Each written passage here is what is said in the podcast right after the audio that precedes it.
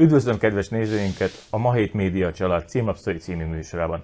Áprilisi adásunkban úgy, ahogy minden hónapban három kollégámmal az elmúlt hónap legaktuálisabb politikai közéleti eseményeiről beszélünk. Üdvözlöm Matus Tibort, Hajtman Gábort. Üdvözlöm a kedves nézőket. És Somogyi Szilárdot. Köszönöm a. Hát mivel is kezdhetnénk?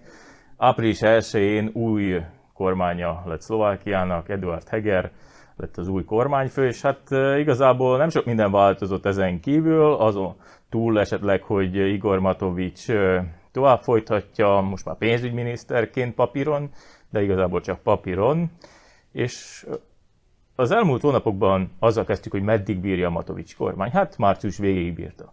De vajon meddig bírja a Héger kormány? Gábor, erről kérdeznélek.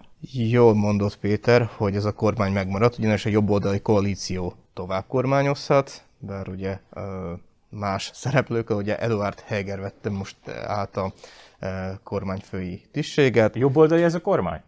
Jobboldali volt akkor is, amikor megalakult, de igen, jobboldali, tehát az ottani liberális és konzervatív pártok ugye nem forgácsoltak szét, illetve nem adtak teret az ellenzéki baloldalnak, nem lesznek előrehozott választások, hanem kap, tehát, hogy kaptak még egy esélyt arra, illetve megoldották azt, hogy, hogy a hatalmukat tovább mentsék. No, más kérdés az, hogy a problémák megoldódtak-e, mert a problémák továbbra is megmaradtak, és ez csak egy látszólagos nyugalom. Ugye a kormányválság megoldódott ezzel, hiszen személyi cserékre került sor, a, meglátjuk, hogy az egyes konfliktusokból esetleg milyen komoly következmények lesznek majd. Hiszen... Nem lehet, hogy csak a konfliktus forrás bukott egy szintet, hát ugye Igor Matovicsról szóltak tegnap is a hírek, hogy hogyan magyarázza a cselekedeteit a kormányfő, hogyan látja ezt a köztársasági elnök, vagy éppen hogyan látja ezt a Szerintem legnagyobb... fogjuk meg máshonnan a kérdést. Tehát április 1 alakult, tehát ezt a Héger kormányt vegyük április tréfaként. És Na most minden, minden... be is fejezi ezek tréfa? Ezt nem tudjuk, de alapvető szabályt nem tartottak be. Ugye amikor a kupi nem megy, akkor nem a bútorokat kell kicserélni, hanem a uh, lányokat. Hát itt még csak az se történt, mindenki maradt a posztján, minden ugyanúgy maradt, és ugyanúgy ott maradtak a kormányban a konfliktusok. Tehát itt csak itt minden az idő kérdése hogy mikor omlik össze. Na várjál, de hát az uh, Richard Sulik és a többi koalíciós partner most már nem támadja Igor Matovicsot úgy, hogy uh, teljesen visszafogottak lettek. Igor Matovics azonban megmaradt ugyanolyannak. Szilárd, téged is kérdeznélek, hogy ez a úgymond liberális, konzervatív ellentét, amiről ez a márciusi kormányválság is elméletek szólt, ez valós, vagy inkább ez csak valamit leplezni szeretett volna? Hát az, hogy liberális vagy konzervatív eh, ellentét van-e a kormányon belül, ez lehet, hogy a kormány néhány tagja között érvényes fölvetése, de például a, ugye a Matovics, a tényleges kormányfő, és esetleg a kormány többi tagjai között, ez mindig eseti kérdés. Tehát az, hogy mi felel meg jobban a tényleges kormányfőnek, hogy valamit liberálisan vagy konzervatív módon közelítsen meg, tehát arra az álláspontra eh, helyezkedik. És én úgy gondolom, hogy ez a kormány, tehát nem is azon múlik, hogy a kormány egyes tagjai meddig tartanak ki, vagy például a kormányfő Eduard Heger meddig lesz kormányfő, hanem addig, hogy meddig van érdekérvényesítő képessége Matovicsnak. Ezt én úgy gondolom, hogy nem fogja elveszíteni ebbe a választási időszakba. Tehát Végig mi, tart ez az időszak, a négy évet kibírják? Úgy az, hogy, az, hogy hogy fogják hívni a kormányfőt, az, az ebből a szempontból nem akarom azt mondani, hogy mindegy, de változó.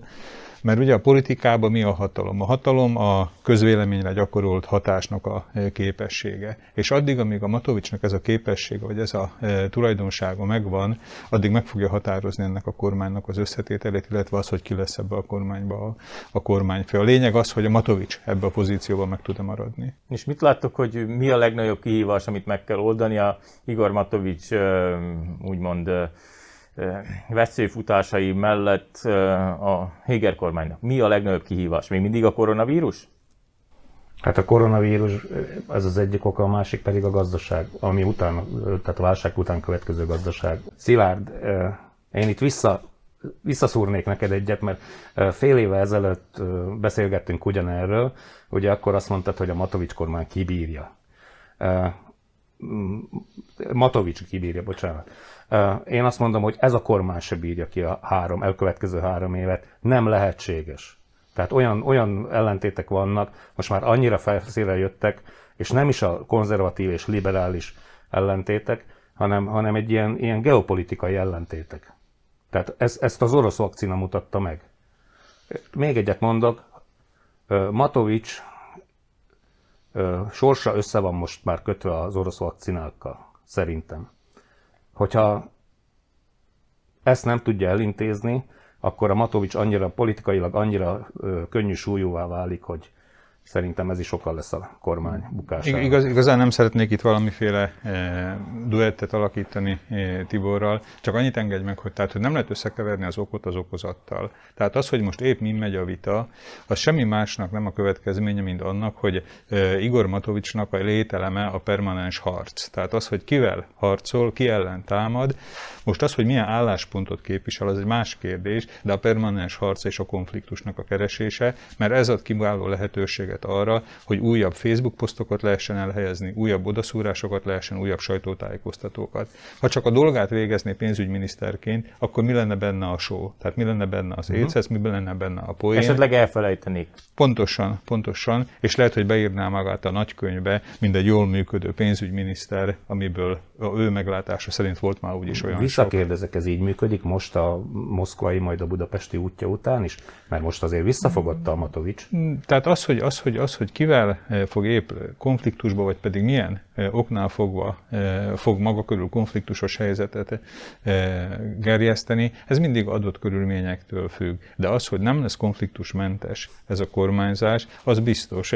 De a kormány, tehát mondom még egyszer megismételném azt, hogy egészen addig, amíg Igor Matovicsnak ráhatása van Szlovákia közvéleményére, addig az ő véleményét nem lehet kihagyni, ha pedig a koronavírus, adná Isten, elmúlna korábban, mint ahogy a következő választások, akkor pedig tényleg akkor a szabad pályáról lesz Matovicsnak, hogy amit mondtam szintén fél évvel ezelőtt, hogy a mostani eh, választási eredményét is túl fogja szárnya. Viszont, hogyha, hogyha már említetted, hogy remélhetőleg elmúlik a koronavírus, és ugye a, az új kormányzat feladatairól beszélünk, azért álljuk meg ennél a témánál, hogy oltás. Ugye most már csak nem két hete új kormányunk van, Gábor, te észrevettél valamilyen váltást, változást, új egészségügyi minisztere is van ugye az országnak, észrevettél valami változást az oltási stratégián, abban, hogy a koronavírust kezeljük, vagy az egész koronavírus körüli intézkedések területén? Hát abban vettem észre változást, hogy most nagy hangsúlyt fektetnek az oltási programra, oltási stratégiára, de ez gyakorlatban nem látszik hiszen még mindig nincs egy kezelhető oltási stratégia, oltási terv, és kevés vakcina áll a rendelkezésre, illetve, illetve nagyon nehéz, hogy most melyik, milyen korcsoportokat oltunk, ugye már megnyíltak különböző ö, oltási központok több városban, ez jó hír, hogy az emberek járnak oltásra, illetve, illetve nagyobb az oltásked, de még mindig le vagyunk maradva a többi országhoz képest, úgyhogy az új egészségügyi miniszternek nagyon jelentős szerepe lesz abban, hogy, hogy az oltási stratégiát kellőképpen tudja kezelni. De az oltási stratégiáról, ha beszélünk, akkor vannak itt ugye nagy dilemmák, amiről a portálon is több cikkben olvashattak, vagy a heti labban. Én azon csodálkozom, és most itt Tibor rád nézek, mert friss élményeid vannak ugye az oltásról, ahogy itt említetted nekünk, hogy mégis hogy látod te, mint egyszerű polgár, maga az oltás körüli kommunikáció, az mennyire volt például az esetedben egyszerű vagy átlátható? Még kiegészítenék azzal, hogy a, ugye annyi oltási stratégiában a változás, hogy a második oltást azt kitolták egy olyan 10 hetes igen. időszakra. Tehát, ez, nem, ez AstraZeneca tehát, tehát, igyeke, tehát igyekeznek minél több embert beoltani, ami egy jó dolog. Valóban elég gyorsan ment, ugye 50 pluszosok bejelentkeztek, hettek, most már ugye 45, alatt, 45 felettiek is és hát egy, héten, tíz napon belül kaptunk is egy meghívót a mm, szerdájára, ahol ugye Szilárta is együtt voltunk azon az oltóponton, ami mm, azt mondanám, hogy maga az oltás, tehát onnantól, hogy beléptél az épületbe, fogadtak mm, kikérdeztek, az orvos kikérdezett, az oltást megkaptad, pihentél egy kicsit, az nagyon szépen ment. Maga az előtte, tehát az emberek irányítása, az viszont nagyon-nagyon rosszul, egy szűk téren, nagyon-nagyon sok ember gyűlt össze. De tegyük hozzá teljes képhez, és itt a Somogyi Szilárd cikkére is utalhatunk, ami a portálon elérhető volt, hogy ez igazából a rendszer egyik hibájából adódott, és azért is szerettem volna ezt, hogyha elmondod, mivel akár az emberek olyan időpontra érkeztek, amikor más is be volt jelentve, tehát ismét a rendszer Nem, Itt, itt annyi, hogy rendszerhiba volt reggel, összeszedtek rögtön egy 20-25 perces csúszást, tehát 5 percenként berendeltek, most nem tudom pontosan 15 vagy 20 embert, ugye az a 20-25 percre az emberek már ott voltak és azt a kis téren nem lehetett jól szétosztani. Tehát logikusan, hogy összetömörödtek, azt hiszem Szilárd, te azt mondtad, hogy te nem mész ekkora tömegbe, ilyen járvány, úgy döntöttél? Hát, hogyha ember próbálja betartani azt, amit az Igen. ország már több mint egy éve ugye mond, kér, hogy tartsd be a két méteres távolságot, és ott mit tudom én, tehát én most nem tudok valami négyzetméter arányosat mondani, de egymástól könyök távolságra álltak az emberek, akkor nyilván ott nem tud betartani ezt az előírást. Én tudom azt, hogy nagyon sok esetben nem lehet betartani, de hogyha van ö, választási lehetőséget, hogy bemész a tömegbe, vagy nem, akkor inkább én azt választottam, hogy inkább akkor nem mennék. De hát ebből is mit látunk, és erről azt hiszem, hogy már az emberek is meggyőződhettek erről, hogy akkor, amikor tesztelésről van szó, akkor az, a helyi önkormányzatoknak kell ezt megoldania, akkor, amikor az oltásról van szó, akkor leginkább a megyei önkormányzatok tudják ezt megszervezni, úgy, hogy Tibor is elmondta, hogy minden, az orvosok ott vannak, a nővérkék ott vannak, egyszerűen a segítők ott vannak, csak egyszerűen azt, hogy az informatikai rendszer nem működik, azt nem tudják az emberek megoldani, azt a központban kéne, és ez mégsem működik. Péter, bármi történjék, ugye ez sok-sok elemből áll össze. Ha egy elem nem jól működik, akkor már azt mondod, hogy rosszul működik. Még egyszer azt mondom, hogy amikor beléptünk a tornaterem, vagy nem. Tehát annak a helyiségnek a kapujába, ahogy ott kedvesen fogadtak azok a lányok, gondolom egészségügyi eh, nővér, nővér kék voltak, vagy tanoncok voltak. Eh, tehát onnantól az embernek rögtön jó érzése volt, mert, mert látta, hogy jó kezekben van, tudják, mit csinálnak.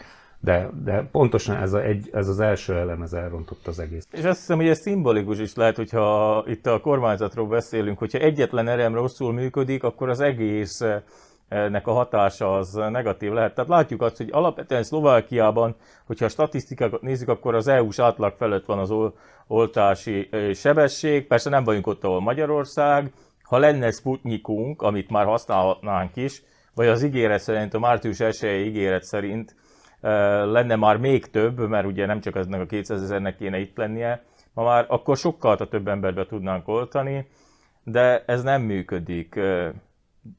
Szilárd, és most rád nézek. Szerinted a Héger kormány is rámehet a koronavírus elleni harcra?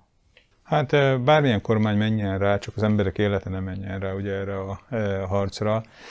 Talán a kedves nézőink is emlékeznek, vagy nagy része emlékszik, amit általános iskolában ugye tanultunk Louis Pasteur, Robert Kochnak a példáját, akik előtt mindig ott volt a dilemma, hogy valamit föltaláltak, már megvoltak a betegek, akikre ezt alkalmazni lehetett volna, de még a hivatalos engedély eh, hiányzott, és hogy mit tegyen ilyen ember, milyen helyzetben az ember. Tehát ez mindig egy nagy dilemma, de én úgy gondolom, hogy akik egy picivel talán ki szeretnék tágítani ilyenkor a lehetőségeknek a, eh, a határait, azokat meg lehet érteni.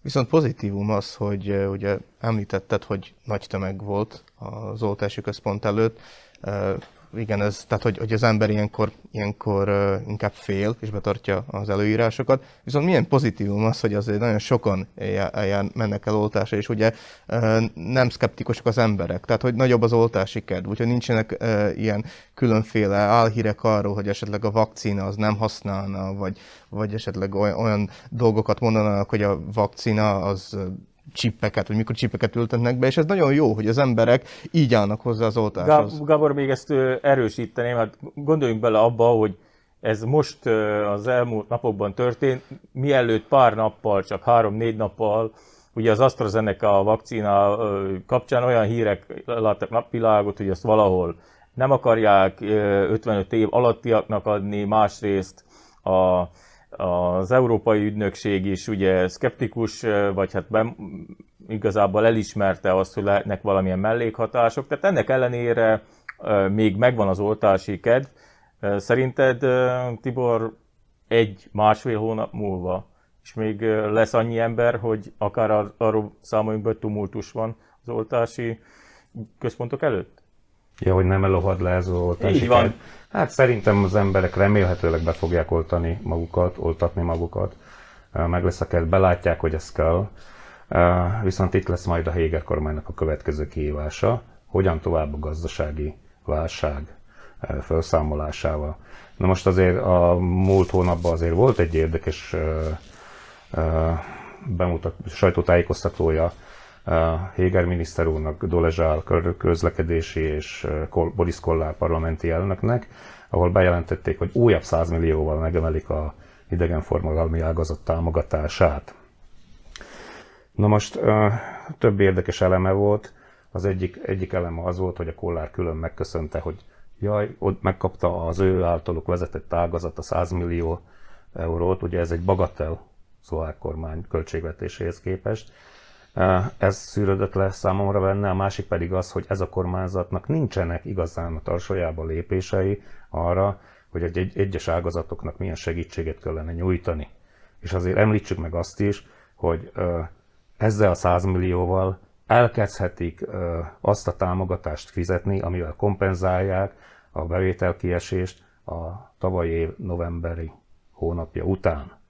És Ez már már április. Most van április, beadják a kérvényt, 60 napot mondanak, míg kifizetik, tehát jó esetben megkapják a pénzt valamikor június, júliusban.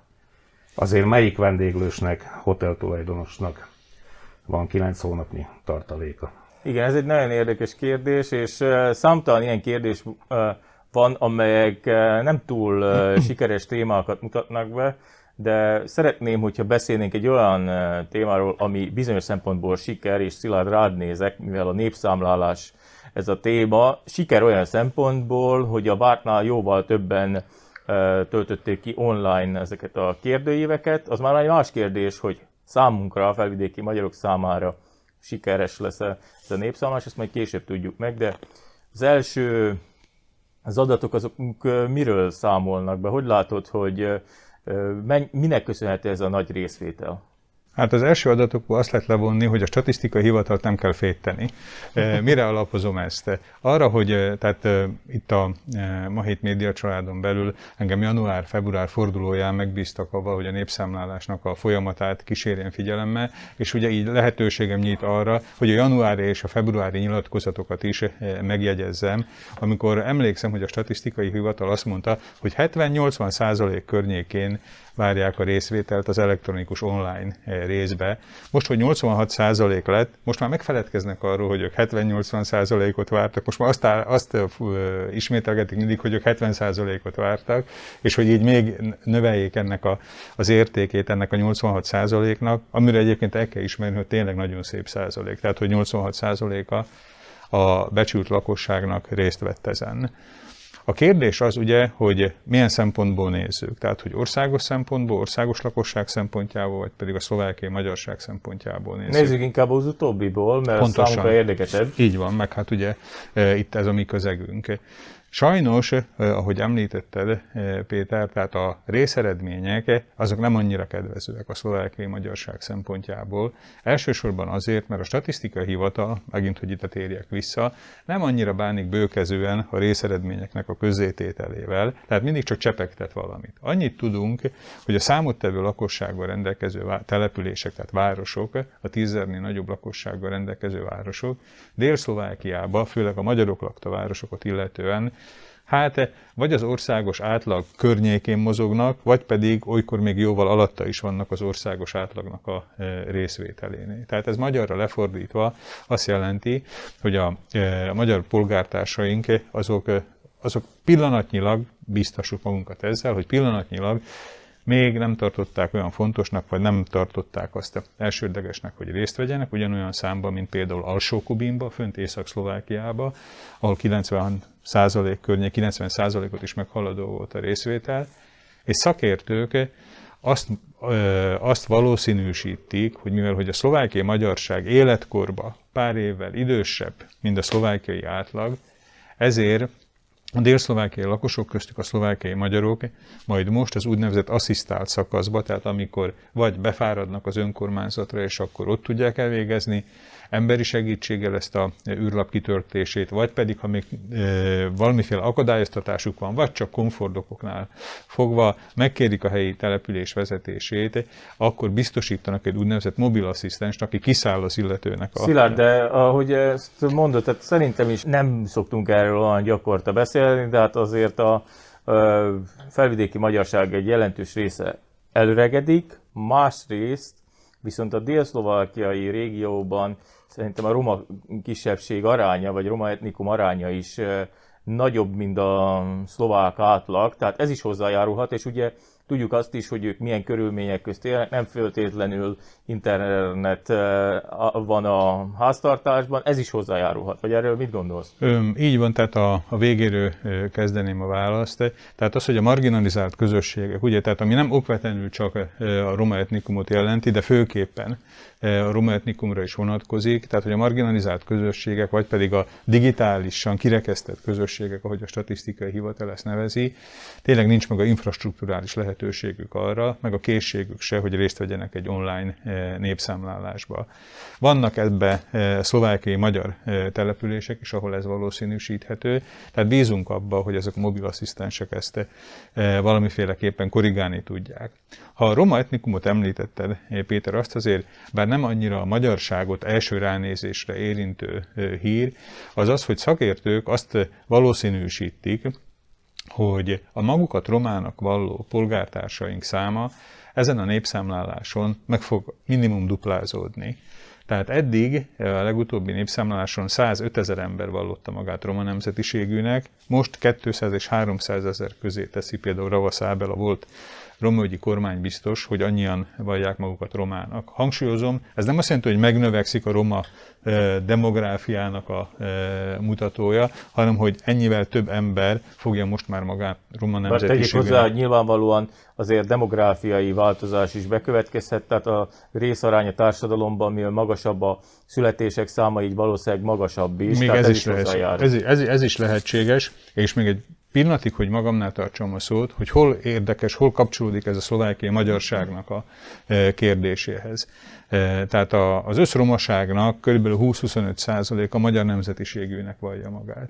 És most, hogy megnövekedik, tehát egy nagyon jó kampány folyik, vagy több kampány is folyik a szlovákiai roma e, közösségen belül, a öntudatra ébredésnek az erősítésnek, tehát hogy vállalják a roma nemzetiségüket, ennek a hatása ki fogja magát, tehát érezhető lesz a magyar romák között is, tehát én azt várom, hogy csökkenni fog a magukat magyar nemzetiségűnek valló romák száma, tehát egy újabb kis szivattyú kapcsolódik rá a összmagyarság, összszlovákiai magyarságnak a, a számára, és én ebben sajnos pessimista vagyok, hogy mennyi lesz a, a szlovákiai magyar, magyarságnak a száma, de van még előttünk egy elég hosszú időszak, van sok településünk, eh, ahol, ahol tudom, hogy odaadó polgármesterek vannak és településvezetők, tehát bízok abba, hogy a, a finishbe itt azért még valami korrekciókra sor kerül. Értem. Gábor, te vagy közülünk a legfiatalabb te az legközelebb ehhez az online nemzedékhez. Te hogy látod egyébként a felvidéki magyarság szempontjából mennyire volt hatékony, mennyire érte el a fiatalokat akár,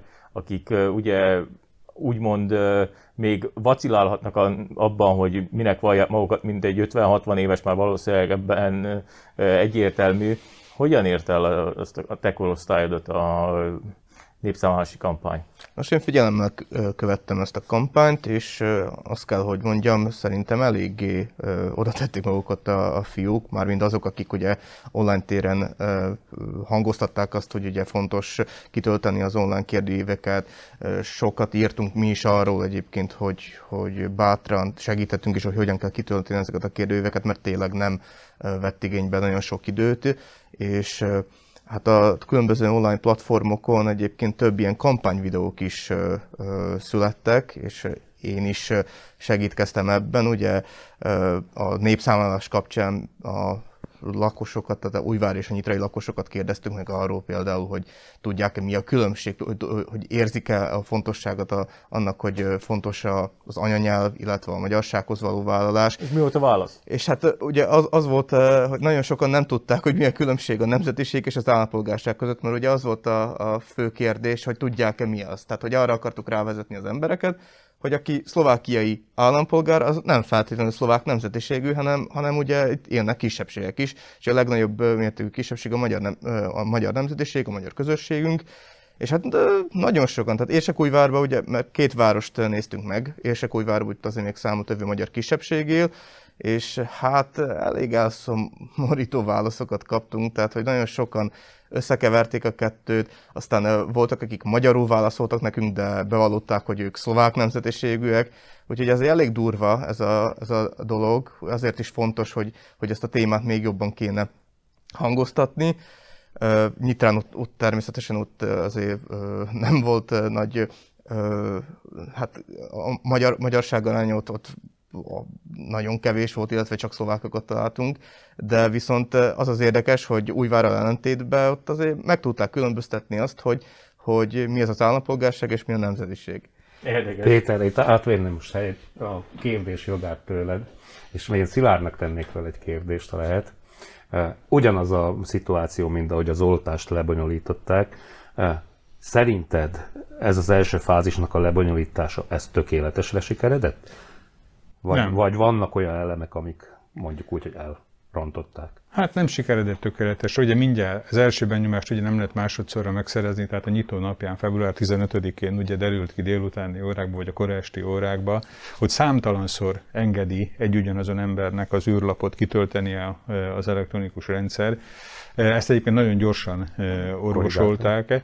Menet közben derültek ki aztán olyan érdekességek, vagy apróságok, ami megváltoztatta az egészről a tehát kialakult véleményt. Például csak, hogy egyet idézek, ugye tudjuk azt, hogy a második szakaszról mindenki azt gondolta, hogy április 1-től október 31-ig fog tartani, és akkor hátradőhettek az emberek, meg a szervezők, és mondhatták, hogy hát még van itt egy 7 hónapos időszak, úgyhogy e, nincs veszve semmi.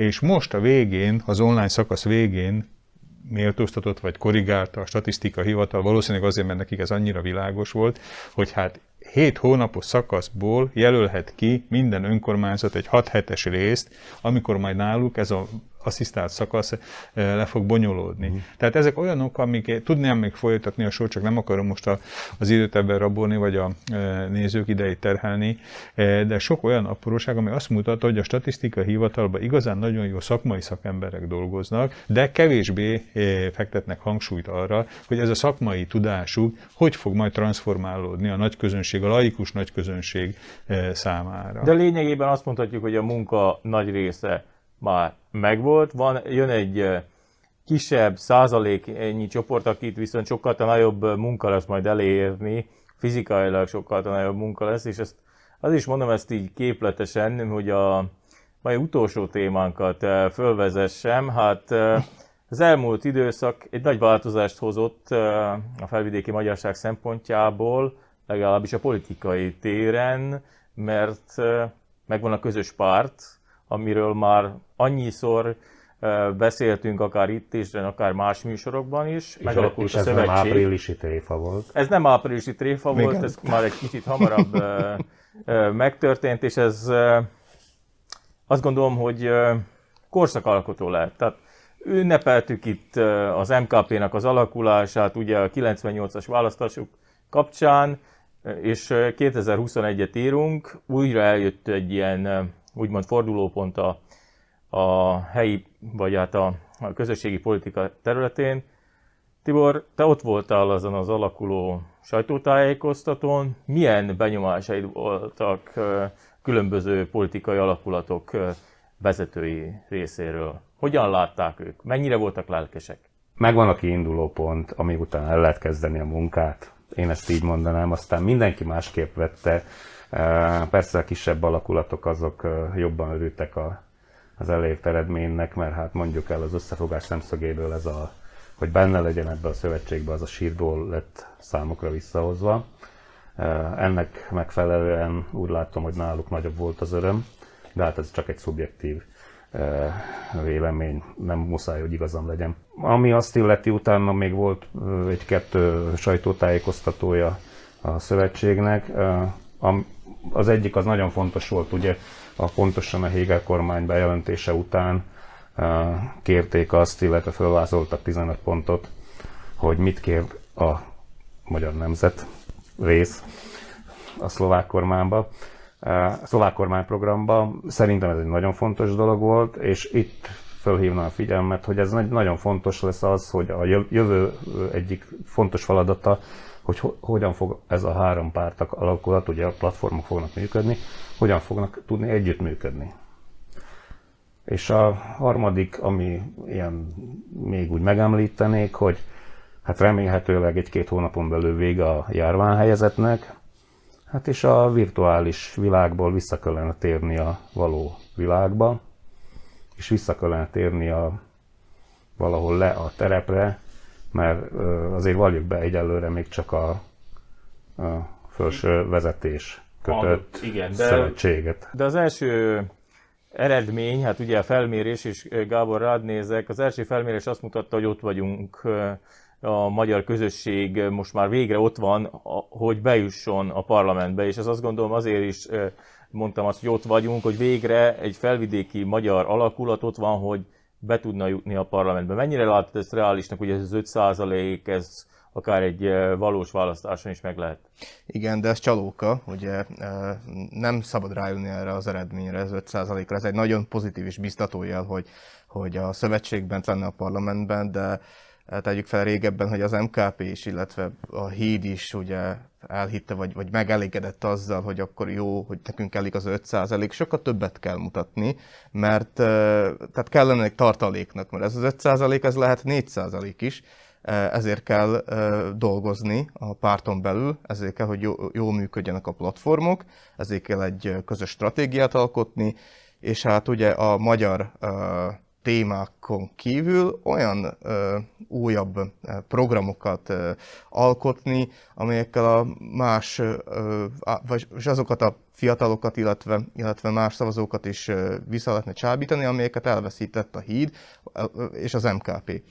Ö, és ahogy ö, fontos megemlíteni azt, hogy hogy a közös pártot egy kormányválság, tehát a kényszere hozta össze ez is, tehát hogy ez is egy lényeges pont, hiszen ha nem lett volna a kormányválság, akkor lehet, hogy még mindig alakult volna a közös párt, de most már ugye sikerült ennek az apropóján létrehozni egy, egy nem alapot. Is, nem is a kormányválság, hanem a előre hozott választások. Hát igen, mert akkor nagyon benne, benne volt a levegőben, hogy előrehozott választások következnek, de én ezt nagyon pozitívan értékelem, hogy végre sikerült egy, egy közös egységet, egy szövetséget létrehozni, az már más kérdés, hogy ez mennyire fog majd hatékonyan működni, de az biztos, hogy ez a járható út, mert hát a szlovákiai, a felvidéki magyar választók azt szeretnék, hogy, hogy egy közös magyar listára szavazzanak. És a politikusokon fog múlni az, hogy, hogy ezt a listát mennyire tudják vonzóvá tenni a szlovákiai felvidéki választók. Gábor azt mondtad, hogy a szlovákiai magyarok vagy a felvidéki magyarok azt szeretnék, hogy egy közös párt legyen. Hát itt említhetnék is frissen megjelent írásokra, amit Pomikal Krisztián kollégánk jegyez, a bugár jelenségről, hogy nem feltétlenül szeretné mindenki azt, hogy itt egységes magyar párt létezne. Szilárd, mit gondolsz egyébként, hogy a Bugár Béla hirtelen újrafeltűnése a szlovák eh, sajtóban, vagy a szlovák médiában, vagy azok a, a gerjesztett feszültségek összefügghetnek azzal, hogy bizonyos körök rájöttek, hogy itt uh, ismét lehet egy erős magyar politikai erő? Hát én próbálom magam visszafogni, de mégis csak azt kell, hogy mondjam, hogy ez egy nonsens.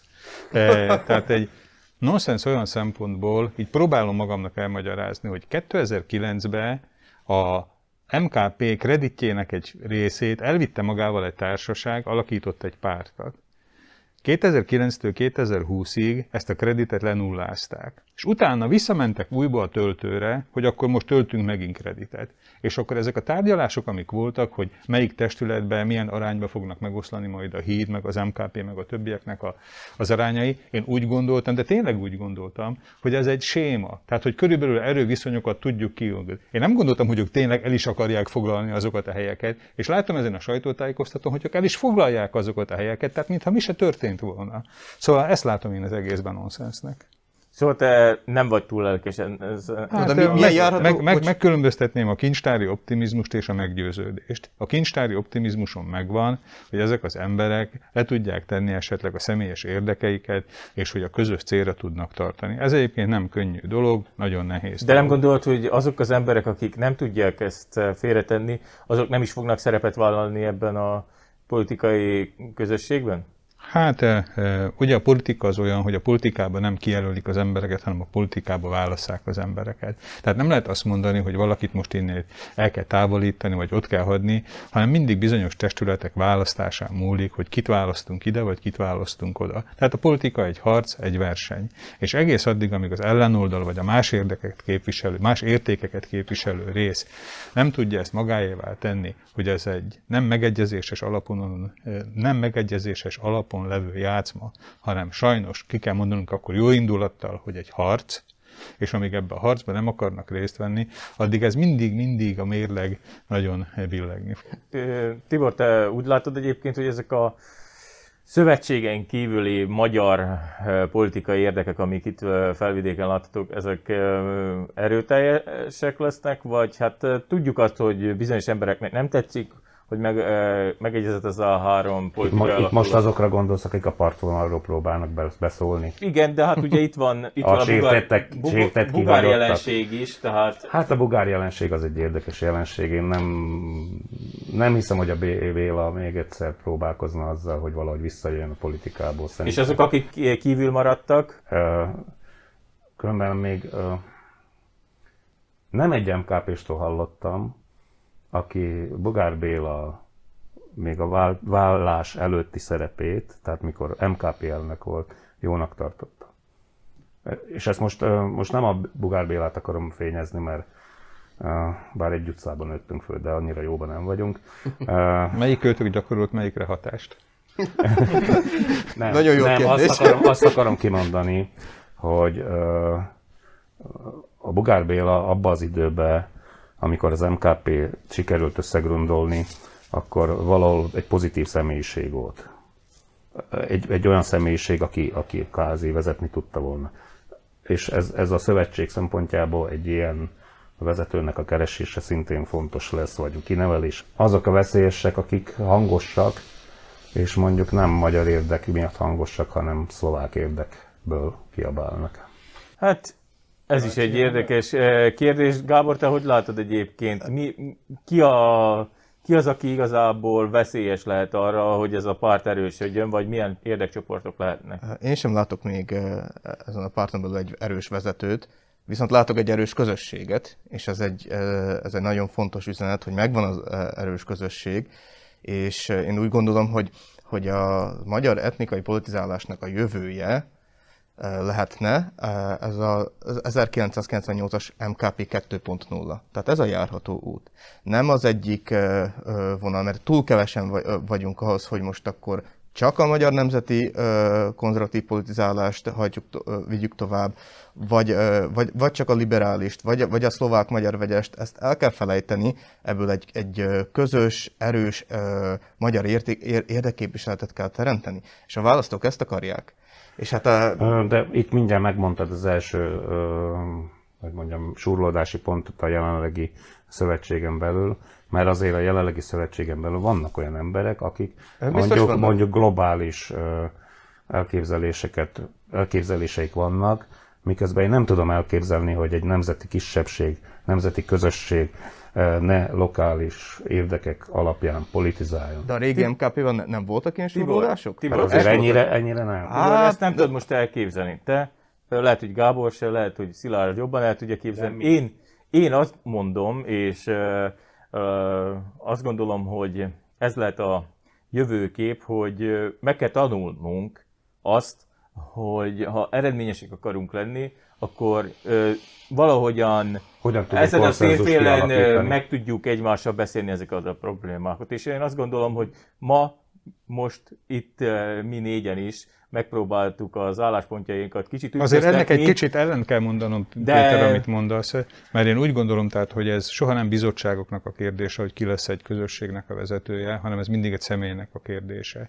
És úgy, hogy az elején elhangzott, ugye, hogy a, tehát, hogy a politikai hatalom az a közvéleményre gyakorolt hatást jelenti. Tehát ki az, aki a közvéleményre hatást tud e, kiváltani, vagy hatással tud lenni. Én a szlovákia magyar közösségen belül 89 után eddig Durai Miklóson és Bugár Bélán kívül más ilyen ember nem láttam. Bízom benne, hogy, bízom benne, hogy, hogy van egy ilyen ember, de még nem tudjuk, hogy kicsoda, főleg, hogyha ebbe a három, erre a három pártra szűkítjük le a választásnak a lehetőségét. E, Tehát, tehát mindig embereken múlik a dolog, soha nem bizottságokon. Én nem is gondolom, hogy bizottságokon múlik, én szerintem azon múlik, hogy ez a három pártból az a három platform hogyan tud egymáshoz közeledni, mert ez még távol áll egymástól, más gondolnak akár a magyar kormányzatról, más gondolnak akár a szlovák kormányzatról, de az elkövetkező hónapok, mert vélhetően azért, ha lesz is választások, azért nem, nem annyira rövid távon ezt a Héger kormány is alakulása is bizonyítja, tehát azért legyünk pozitívak abban a tekintetben, hogy van lehetőség, és legyünk pozitívak abban a tekintetben is, hogy legközelebb, amikor már itt fogunk beszélgetni, akkor lehet, hogy, hogy már nem kell respirátor, elég lesz egy maszk, és talán nyáron már maszkra sem lesz szükség. Nektek megköszönöm, hogy itt voltatok velünk, önöknek, kedves nézőink azt, hogy velünk tartottak, és tartsanak velünk legközelebb is. Olvassák a ma7.sk-t, a Magyar Hét heti lapot, és nézzék videóinkat. Köszönjük szépen a figyelmet!